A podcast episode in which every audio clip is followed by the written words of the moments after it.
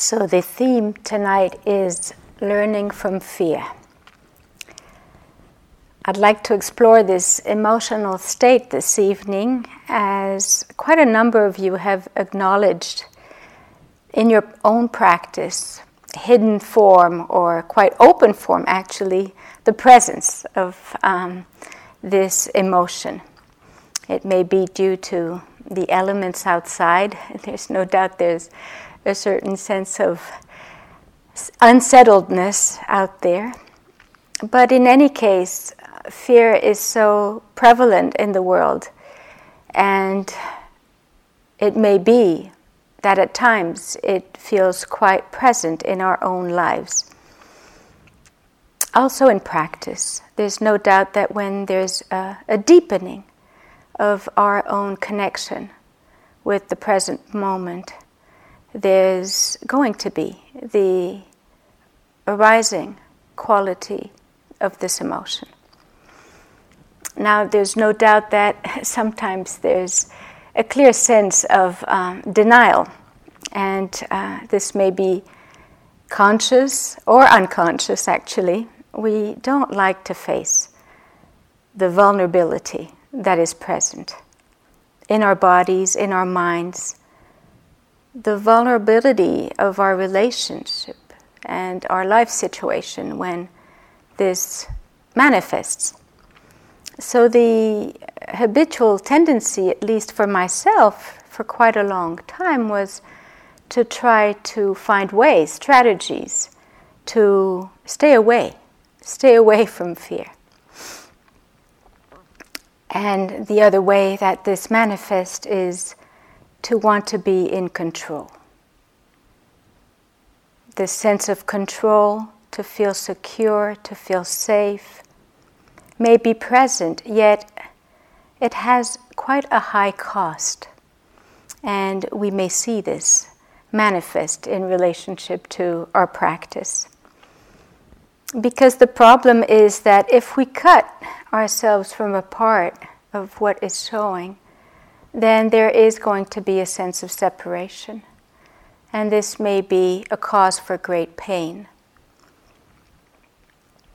In fact, pain difficult emotions, the unknown, impermanence, loss, separation from what is dear to us, we know is part of our life. And so long as there is the fear of these things without acknowledging that it is so, we stay very far apart. And this fragmentation is a cause for greater suffering. That feeling of separation, we begin to realize, causes greater pain. Now, there are many different forms of fear. And in fact, the Buddha actually spoke of two types of healthy fear. So there's no doubt that it's really uh, helpful to know what is present. He called these two types of fear the guardians of the world. And I would like to mention them here because they're quite important and supportive qualities. Indeed, may be at times missing nowadays. It has to do with a sense of morality, a sense of ethics, they are named in Pali Hiri and Ottappa. The first one is translated, lack of better words, as moral shame. And Ottappa is the fear of wrongdoing. Now, living together, no doubt with social connection, even in this wonderful silent sanctuary, there's no doubt that there's social connection. We're part of a community. And we engage and commit in not causing harm to each other. This is, you can say, a sense of respect for our own well being and a respect for other beings as well. Now we can have a sense that there may be a healthy fear in relationship to not wanting to hurt ourselves or others. They're also said to be forms of protection because they protect the mind from harm. A very simple example is not taking another person's belongings. If you've got tape on a cup, you know it belongs to someone. I did this in this very space out of a, a moment of confusion, and I really lived up to the consequences. It was no drama, yet it really created a little bit of a kerfuffle, one can say. So, uh, care, care, and no doubt that when we take these precepts to heart, they are seen as forms of protections. We just have a greater sense of knowing the disturbances that may be caused from that type of action. So, here we have a wonderful space to be able to notice exactly what is manifesting for us in terms of safety, of calm, of seeing very closely to heart the aspect of fear which may come from a wholesome space within ourselves, and maybe the fears that are not so helpful or healthy, one can say. Now, there's another type of healthy fear, which is definitely an energy, a mind state that is manifesting in the presence of an actual danger. It's a signal. There's a, a possibility of knowing that one needs to act. Just the other day, before coming here in Geneva, I went downtown did a little bit of shopping for things I needed, and clearly I perceived a danger and the, the, the signal came from the body actually. There was a little boy crossing the whole road.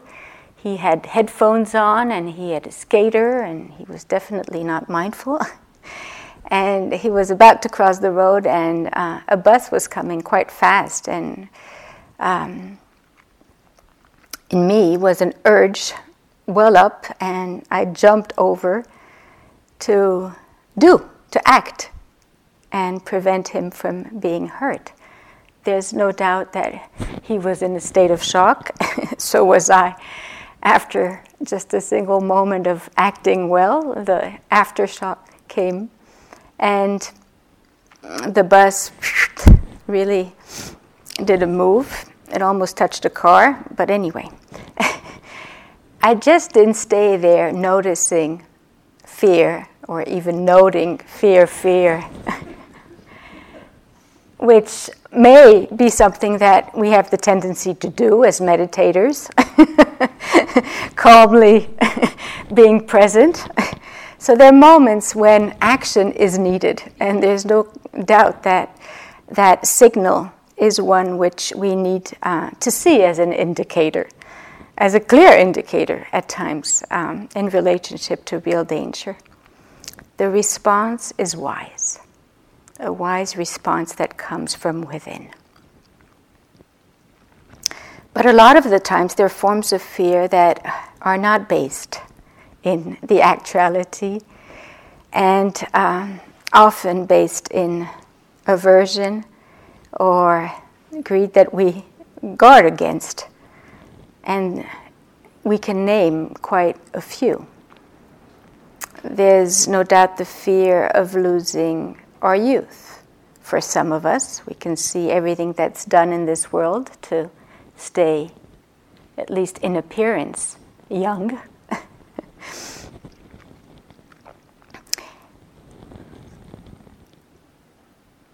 And no matter how much we try to protect ourselves from this, there's bound to be an aging process, just to take this example one day we will be separated from youth, wherever you place that day. there's a sense of uh, great understanding in relationship to being able to really sense what is manifesting within.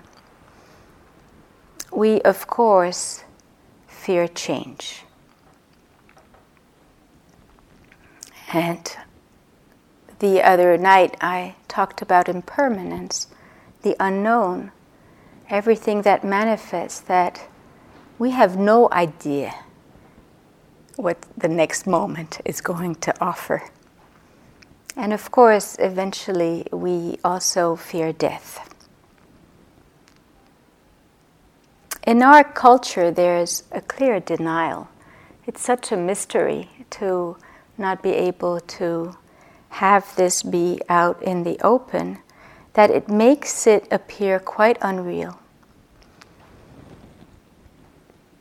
And it's not until we have a close relationship, maybe ourselves, some kind of reality check, which puts us in the face of death and makes us realize oh, yes, this is the end of life. There's birth, there's going to be death. For me, about 15 years ago, I had a cancer. And it was incredibly humbling to be able to be facing this illness and to look at what was happening in relationship to the body, of course, but most of all, the mind. What was the mind making of this reality? And I'm not going to say that there wasn't fear. That would be a lie. But I reflected. Thank goodness I had the teachings. The Dharma was already part of my life and for quite some years. And therefore, I was reminded of the teachings of the Buddha about reflecting on death that being a practice, which also I mentioned the other night. And imagining myself in that very situation. And it was extraordinary. It gave such a sense of strength, vividness, alertness. Even though the body was very weak, the mind was able to have this quality, when this will come, it will not be a state of fear that I'm going to be in. Therefore, let me look at it now. This is an opportunity. Practicing in a way that I could begin to be in the presence of what was. Not inventing, but just not denying. And therefore, there are moments when we have the opportunity for a depth of practice. And if there is the motivation, of course, there was a great sense of motivation then. What we may call spiritual urgency was definitely present. These moments when life matters so much. And yet, the need to learn, and this is where we learn from fear, to be able to be with it without a sense of fueling the fear, which means when we get lost in the fear. And the practice is, I think, in this respect, all about that. And it takes practice. It takes a great sense of courage of heart delicacy, intimacy of connection, and also to know when one needs to step back.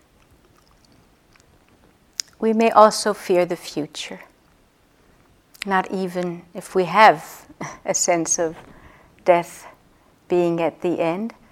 Just this way that we have planning be part of our daily activity, how much we plan for the next moment. Reassuring ourselves about the future. Here again, there's certainly a sense of control over our lives. Now, if we are going to plan, we're going to know, and this is, of course, happening in, in imagination, yet it brings a sense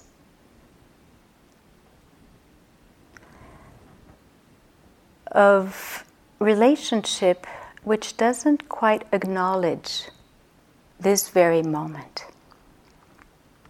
And I know that for myself, because I travel a lot, there's a lot of planning in relationship to travel. And we all travel these days. And you do need to make some plans when you travel, no doubt, even short distance from your work to your home, for example. But how much is going on in ourselves that is added? So that there's a real sense that we are in control. And therefore, we're going to make this journey be a perfect journey.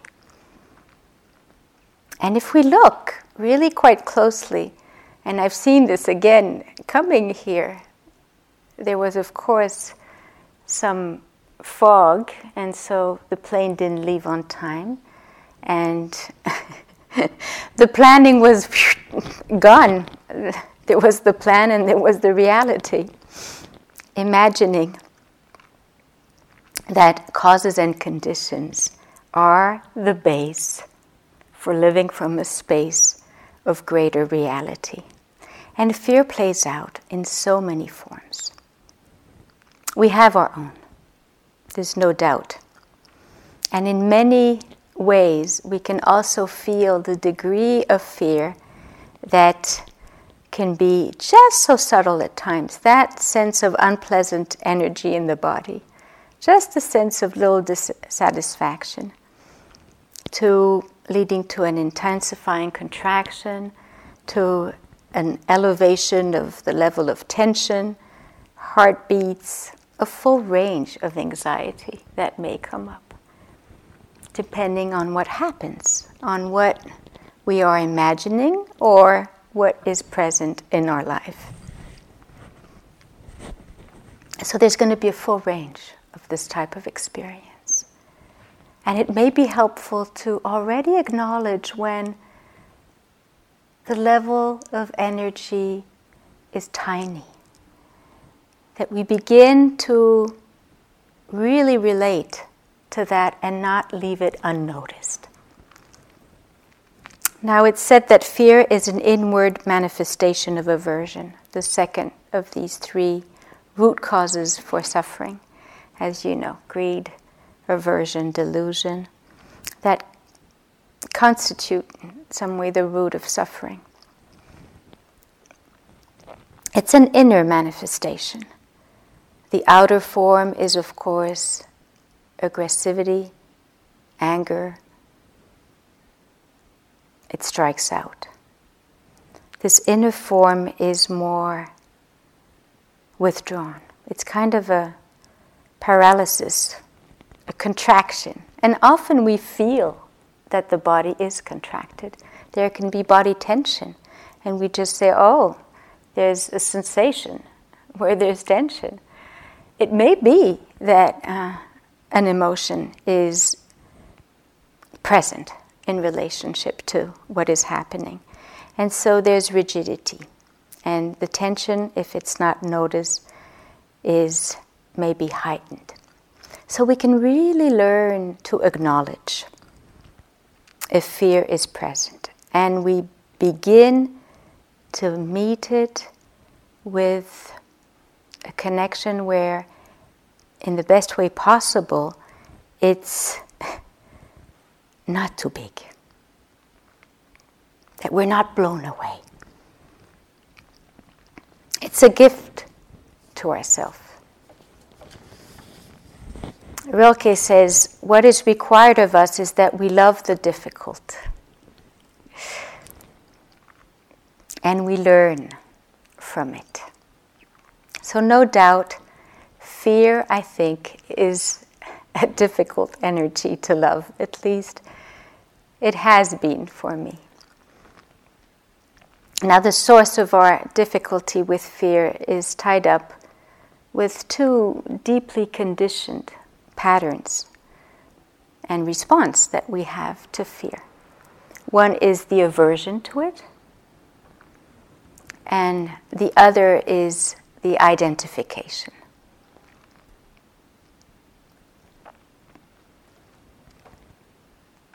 In a sutra, the Buddha, before his enlightenment, speaks about his encounter with fear. And it's quite important to think and to realize that it's not that we're special when fear arises, it's a human emotional condition. So, this is just to exemplify that the reality of the Bodhisattva, the Buddha to be, was also one of being in the presence of fear. This is a few lines from the sutra. How would it be if, in the dark of the month with no moon, I were to enter the most strange and frightening place, near tombs in the thick of the forest, that I might come to understand fear? And doing so, a wild animal would approach, or the wind rustle the leaves, and I would think, perhaps the fear now comes. And being resolved to dispel the hold of that fear, I remained in whatever posture it arose, sitting or standing, walking or lying down. I did not change until I had faced that fear in that very posture until I was free of its hold upon me. And having this thought, I did so. By facing the fear, I became free. So, this is the great meeting. now, it's a process. It's important to really understand that there's a whole process to this. What fears do we encounter most specifically here on retreat? Well, the first that's pretty obvious is the fear of body pain. Then, of course, there's the fear of certain emotional states. And we can also have a clear sense of the fear of fear, which is not uncommon. Then there's the fear of the impermanent nature of all phenomena, afraid of change, afraid of the unknown. And there's also the fear of this ego dissolution or the sense of self.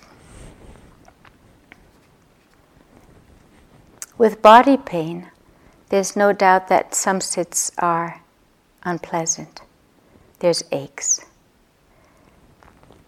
And there's an anticipation that it's going to get worse. So fear comes up. Quite helpful to notice the thought, which comes as an anticipation. It's difficult to stay with the pain. Is fear in the picture? Just noticing. Of course, there's an aversion to pain, there's a withdrawing, not wanting to feel the suffering or the pain. Therefore, there may be also a fear that come. And often there's a sense, at least for me, at times when we really look closely, a sense of failure and embarrassment that are present with this kind of relationship. It feels unbearable, but even here, standing within the fear can result in a huge sense of growth. And the embarrassment or the sense or feeling of failure need not sway us. So, all these different kinds of fear. Of course, the sense of the dissolution of the self becomes the greatest fear as our growth deepens in practice. it's really interesting to see how this manifests. There's a holding on to the sense of uniqueness, of personal identity, of me, the I from which the world is known. The sense of me can be very strong. And therefore, the fear can appear in relationship to letting go, just to allow. Now, each of our levels of growth, you know, has its own kind of areas or collections of fears. There are many of them. So we include them as we move along in the best way that we can. What happens, and as you are all meditators, what happens is that we have taste of what that feels like.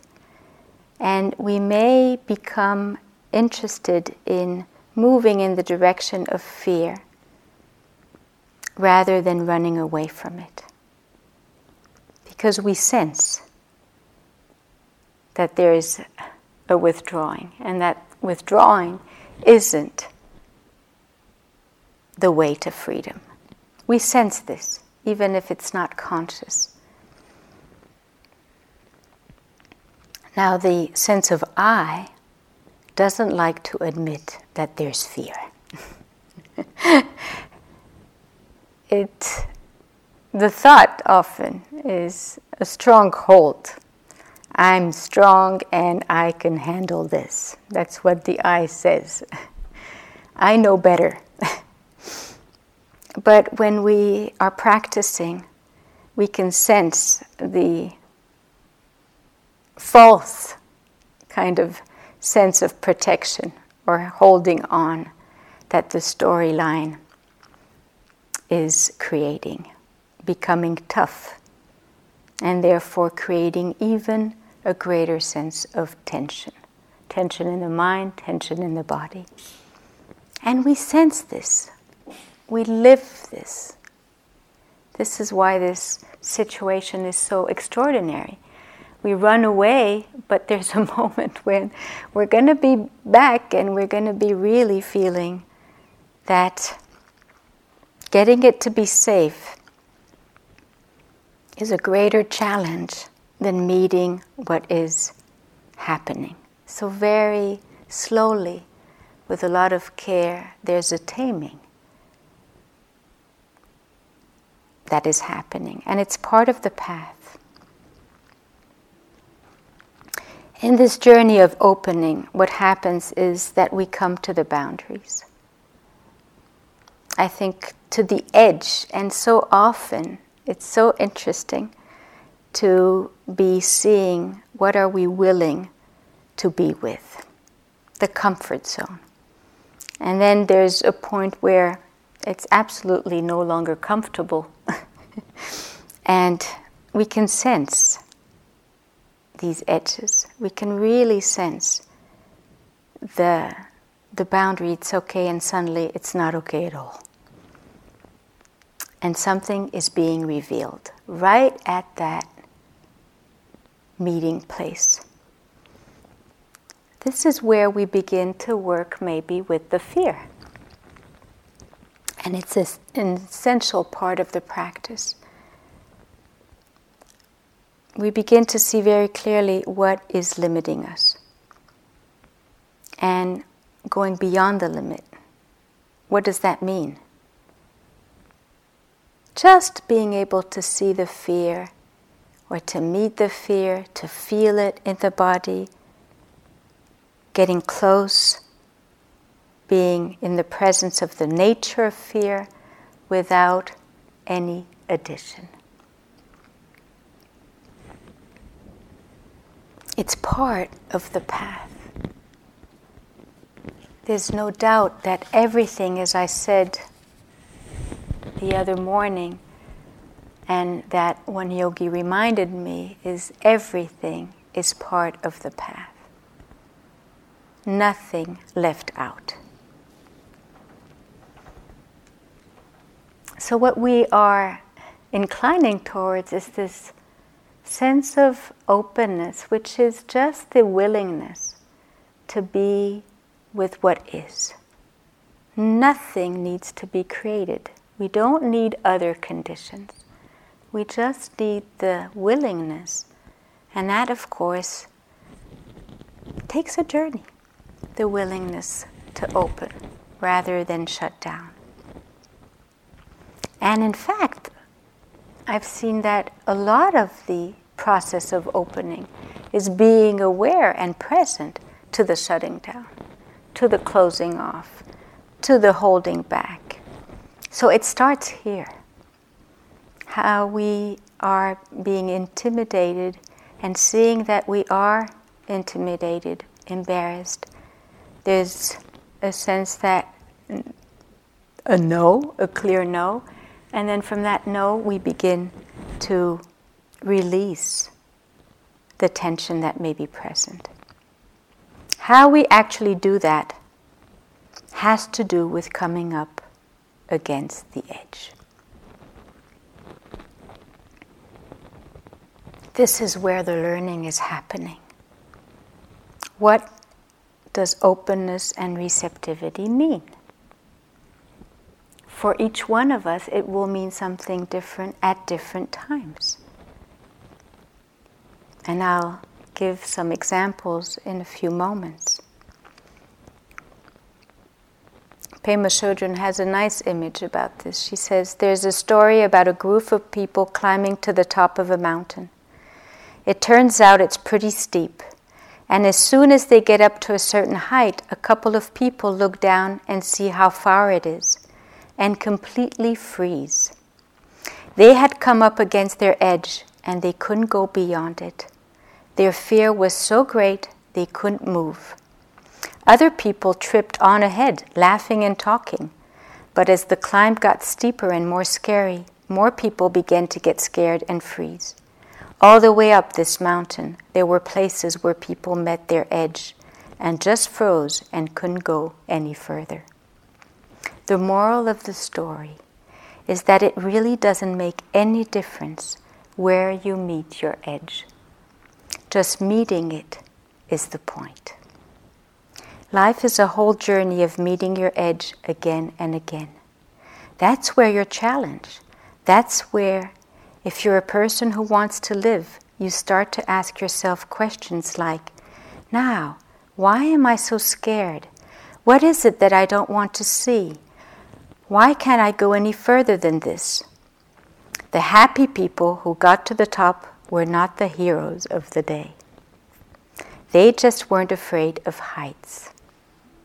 They are going to meet their edge somewhere else. The ones who froze at the bottom were not the losers. They simply stopped first, and so their lesson came earlier than the others. However, sooner or later, everybody meets his or her own edge.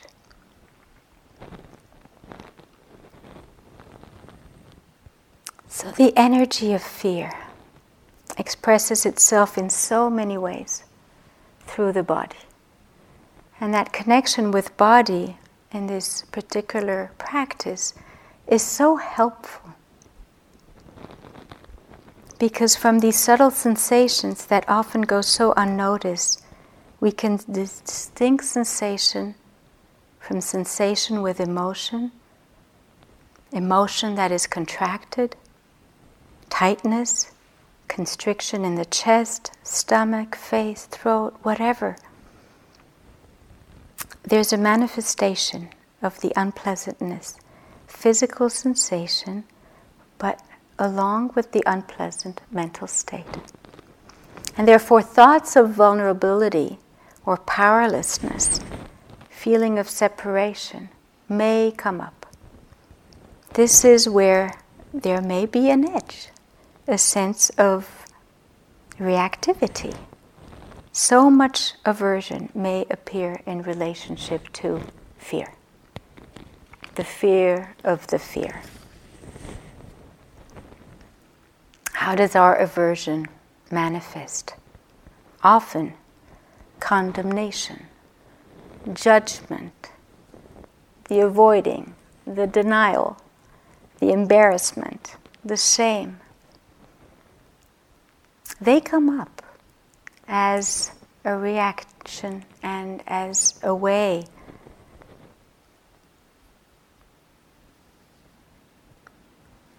to limit us. What happens this is when this is happening is that often it intensifies the fear. So there's reactivity and identification when this happens. With the condemnation, with the judgment, there's a strong tendency to personalize it. It's becoming very personal, and therefore there's an added self judgment. And this is what I named the selfing or the ego. The sense of self, that notion of me or I, is not far from that experience of fear when it conditions the holding. It's not just a passing emotion when these mind states are added. They often are recognized through thoughts. The thoughts are enabling us to really sense what is threatening. Strengthens aversion and makes the experience of fear even more threatening. So it's a whole complex situation of body awareness, but also a relationship with the thoughts that manifest.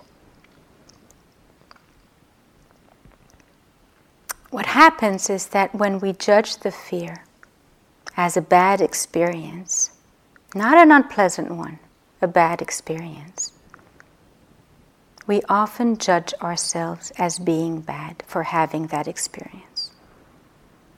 And this needs to be seen.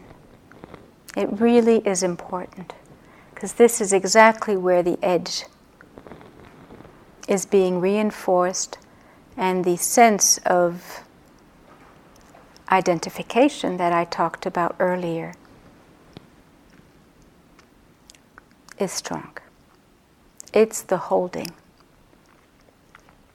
And it prevents us from recognizing the true nature of that emotion. Now, this is, of course, part of the process. So it's not about not judging, it's not about not being shameful. It's about really being aware of that which is manifesting in relationship to what is happening. And we know this. But it's so easy to be caught.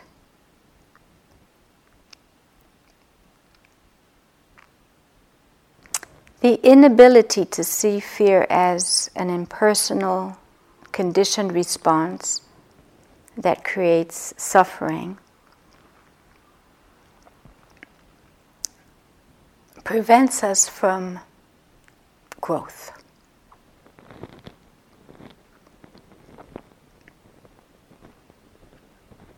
So, this is why it's so helpful to be able to recognize the identification with fear and just to see it. Oh, this is my fear. This is who I am. I'm a fearful person. I'm always in fear when this happens. And there's no doubt that that sense of putting an I, a me, a mine to that clear, impersonal, and also impermanent nature, like everything else, impermanent nature of that emotion.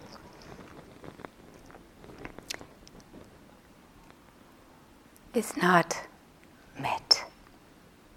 So there's a challenge in working with fear we soften the habitual reaction. And it's by meeting that habitual reaction that we will engage and not be tripped by the thoughts that come up.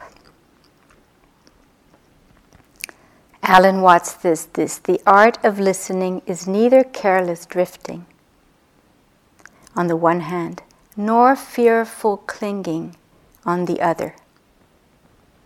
It consists in being sensitive to each moment, in regarding it as utterly new and unique, in having the mind open and wholly receptive. So, this moment, unique, fresh, how can it be? Well, we have this extraordinary capacity of awareness. Awareness or mindfulness, meeting the moment as it is, being sensitive. It helps us not get blocked and freeze and refuse the fear and the fear leading to the unknown. If our edge is often like a huge stone wall, for me it's that image that is really palpable. A huge stone wall with a door in it. How do we learn to open the door and step through it? How do we learn that? by just staying, staying completely present, the door will open itself. It's the process of sensitivity that Alan is talking about. Flexibility instead of rigidity. That's what is happening. Fluidity instead of contraction we get acquainted right there. And so the practice helps us settle the heart and balance the mind. Now, there are many ways that we can work with this. Connecting with the anchor, and I feel that is why the anchor may be so helpful at times. If we don't have one, it helps regain balance because an anchor is something which is usually quite safe, it's neutral, it doesn't have any sense of risk, and therefore, rather than getting lost in the energy of fear when it manifests, which is, of course, the tendency, we are aware that there's a place, a sense of connection that we can refer to. And often, body anchor is definitely the best use to be able to steady. Steady first, and then gently welcome whatever it is. Now, it may be that if the anchor is in the chest or in the abdomen, these are the places I've seen for myself where we hold maybe these emotional states. So often one can say, but it's not really an anchor in those moments. So, this is why there are times when maybe it's helpful to see if we can find touch points that are not in the realm of tension or contraction. And what are they? Often the contact with the feet, the toes, or the hands are extremely helpful because these are areas that are the extremities of our body, and therefore there's not a lot of holding in these areas. And whether experiencing fear on the cushion here or as we're walking, and even the other day, I was going home at night and there was uh, a man that was just behind me and it felt, I have no idea, I was kind of going so fast that I didn't know if it felt to me that there was something not quite right and that he was following. And I said, Oh, I sensed the fear, and it was so wonderful to have these touch points of body anchor, feet and hand, as I was walking, it helped immensely to be able to have that reference and that anchor. So, of course, we get acquainted with this type of relationship. It doesn't come immediately when we're in a situation like the one I just described. But when we are drawn here in a balanced way and sustained way, as we're doing practice, it is a reference point that becomes a true friend.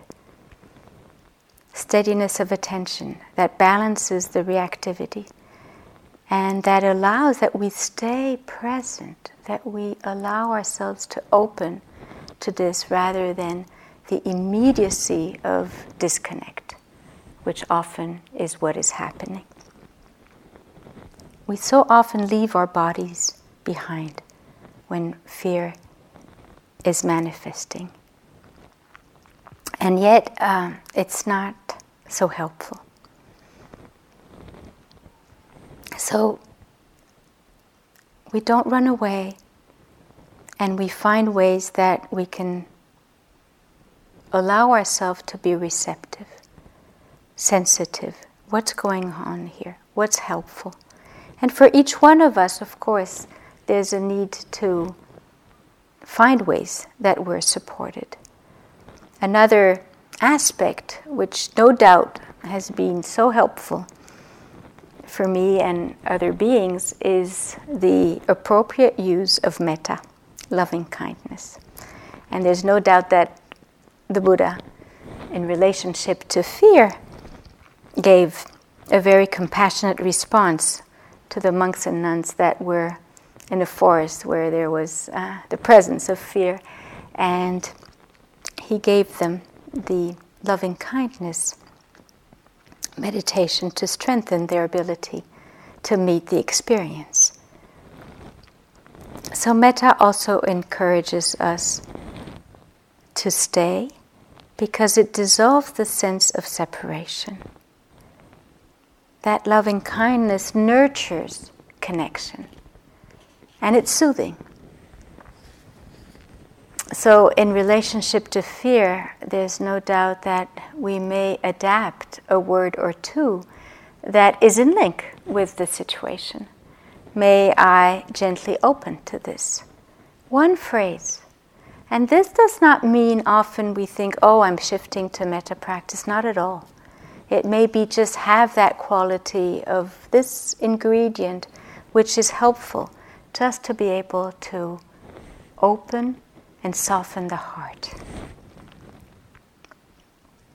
Or may I be at peace. Or may I meet this fear with kindness. Whatever word of support may be helpful to you. We nurture that calm, sensitive presence. So there are many ways that we can find a sense of refuge.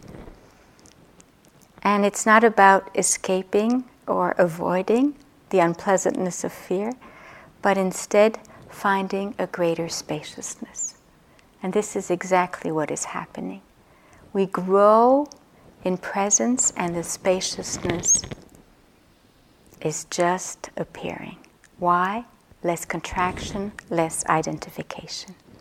So there's a certain degree of calm and steadiness, and we all know this. Rather than going into spinning wheels or proliferation of thoughts,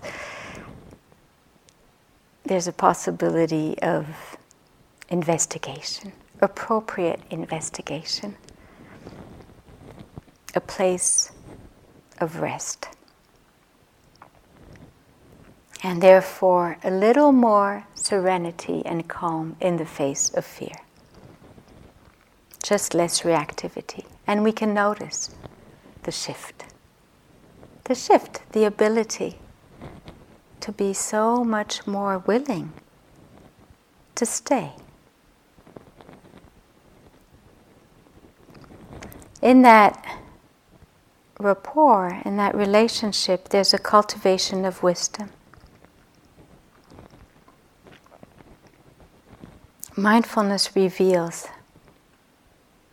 then the arising and the passing away of that mind state as any other mind state. And it begins with a moment to moment awareness. We understand the cycle. In one of my very first retreats with Sayadaw U Pandita in Nepal, there was a moment where there was a change of perceptions, being so present, seeing kind of through the eyes of impermanence. The floor was kind of slipping under my feet. And, you know, we sense that at times. Ah, just the loss of this notion of I am a walker. But there was definitely walking happening without just uh, any reference of me doing the walking. This happens, right? just one moment. And the next moment was just so impressive because I was fairly new. And whew, there was really a huge wave of fear that came up. And it was very late at night. And in despair, I wanted to see Sayadaw to really have a sense of refuge. And of course, he was the teacher. And his attendant didn't allow me in. It was very late at night. But Sayadaw was not far away, thank goodness, and uh, he said, Let her in. And I was crying. Um, there was a huge opening, but I was crying. And I was trying to explain. The attendant was translating what was happening. And he says, This is a good cry. Continue on with your practice. But then he said, No, come back. And he says, Don't forget to take the lap of the Buddha as your refuge. Meaning, continue on with your practice, but really help yourself with whatever is a refuge. And no doubt that in the hall there was a very big Buddha. And I did take refuge in the Buddha. And no doubt that the Buddha behind me definitely at times may be a great source of refuge. This reference point of he did it, he did it all the way. May it be a source of inspiration, especially when we are in those moments where there's unsettledness, to say the least. Facing fear is a lifelong process. That requires, I think, a lot of courage. And it results really in our capacity to stay in touch. And sometimes we don't have that capacity. And it's okay. I think it's really important that we know that at times the boundary is going to be to be staying on the side of the known, the familiar, and to not push. And it's important to remember that. We're cultivating the capacity to love the difficult, but we're also cultivating the capacity to be wise and to have an aptitude of staying very close to what is possible. In the same way that we don't force a flower to open, we take care. So, that metta like attitude, that caring, is exactly what is needed at times. To stay with the familiar and care. Care so much about our inability to meet, to meet the pain. This is already where we can be touched. Patience is then vital.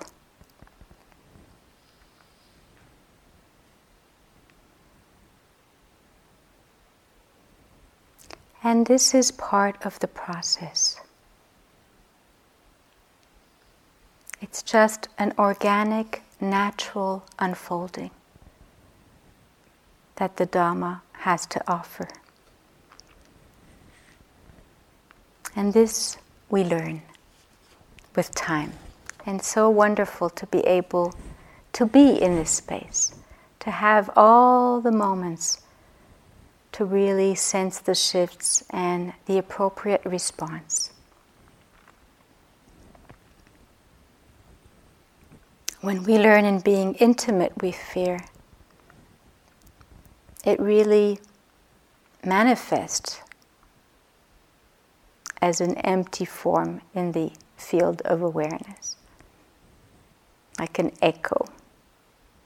It's said sometimes a rainbow in the sky or a bubble in a stream, just arising phenomena that has no solidity and is too manifesting due to causes and conditions and dissolves.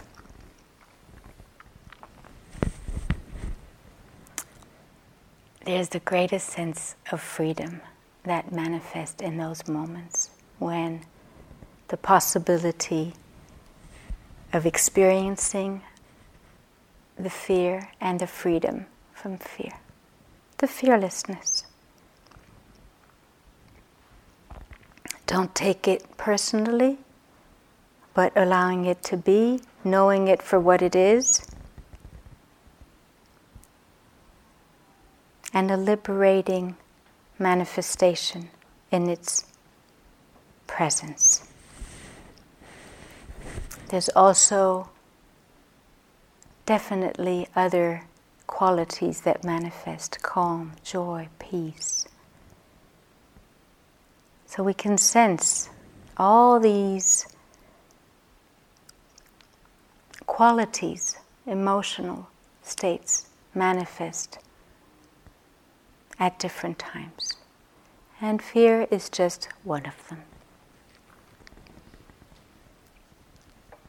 May we and all beings learn from fear. And may we and all beings be safe and secure, free from fear and free from harm. I'd like to close with part of a, a poem from Jennifer Welwood that is called Unconditional.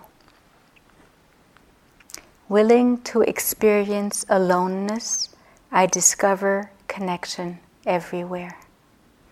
Turning to face my fear, I meet the warrior who lives within.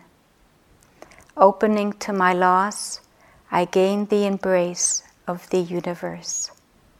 Surrendering into emptiness, I find fullness without end. Each condition I flee from pursues me. Each condition I welcome transforms me and becomes itself transformed into its radiant jewel like essence.